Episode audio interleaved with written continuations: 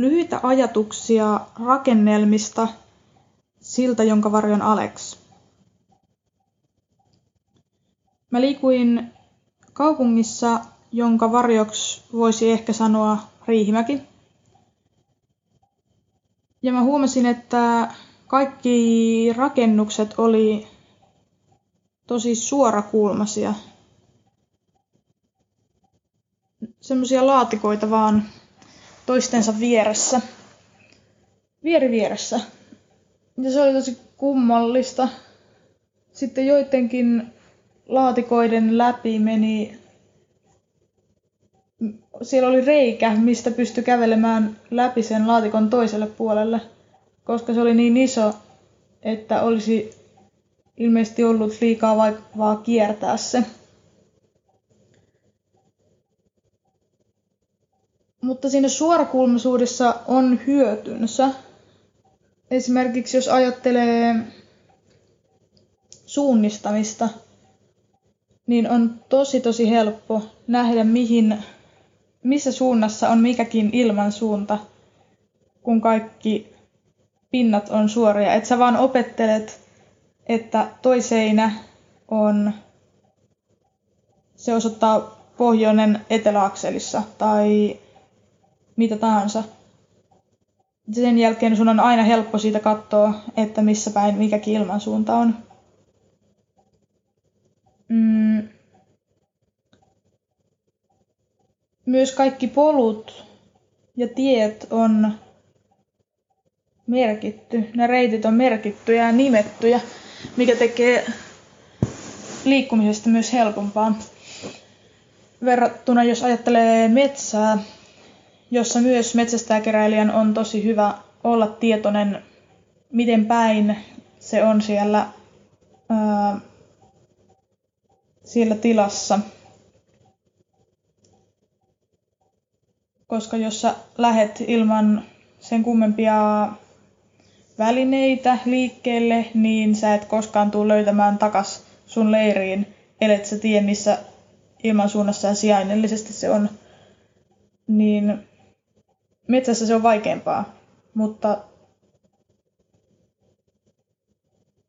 ne esivanhemmat, jotka on olleet metsästäjäkeräilijöitä ja ehkä ovat edelleen, niin ne on siinä tosi tosi hyviä. Ja mä itse asiassa muistelin ää, jotain tällaista kertomusta tai mitä mä oon lukenut jostain yhteisöstä, jossa kielessä ei ole oikeaa ja vasenta, vaan puhutaan, että sinun itäpuolellasi tai länsipuolellasi tai missä suunnassa nyt sitten, miten päin se ihminen onkaan kääntynyt. Ja se oli tosi mielenkiintoista,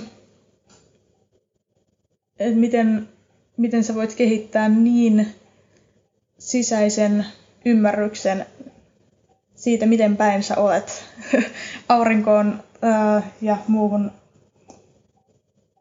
verrattuna. Mutta joo, kaupungissa se on helpompaa. Ja sitten sitten mä mietin myös sitä, että kuinka hienoa olisi, jos rakennukset olisi pyöreitä – ja myös, että jos on useita rakennuksia, niin että niissä ne olisi asetettu esimerkiksi pyöreiseen muotoon. Ja silloin myös niin kun, esimerkiksi akustiikan ja ää, lämmityksen ja tällaisten kannalta hyviä puolia pyöreillä rakennuksilla. Mutta esivanhempien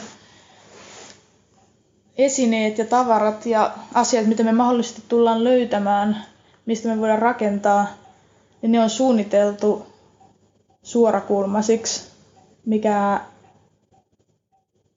tekee tietysti ympyröistä vaikeampia. Mm. Ja muutenkin se, se, se on vaikea, se vaatii enemmän työtä. Joten,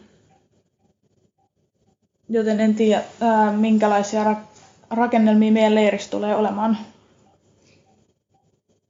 Sitten myös yksi pointti oli, että kuinka helppo olisi esivanhempien rakennu, rakennelmia vasten olisi tehdä joku oma, oma leiri tai rakennelma, koska esivanhempien rakennelmat on tosi kestäviä ja pysyviä. Tälleen varjon näkökulmasta. Mm. Mutta esivanhemmat ei varmaan tykkäisi, jos niiden rakennelmia vasten rakennettaisiin ja se saattaisi aiheuttaa ongelmia säännöissä myös. Ja toki myös se meidän leiripaikka on, että ei siinä ole mitään rakennusta oikein, mitä vasten rakentaakaan.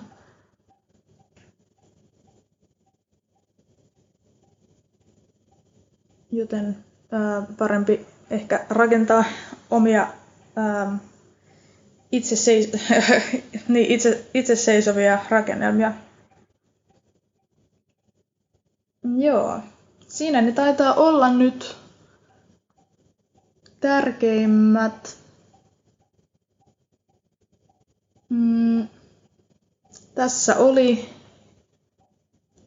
lyhyitä ajatuksia rakennelmista siltä, jonka varjo on Alex.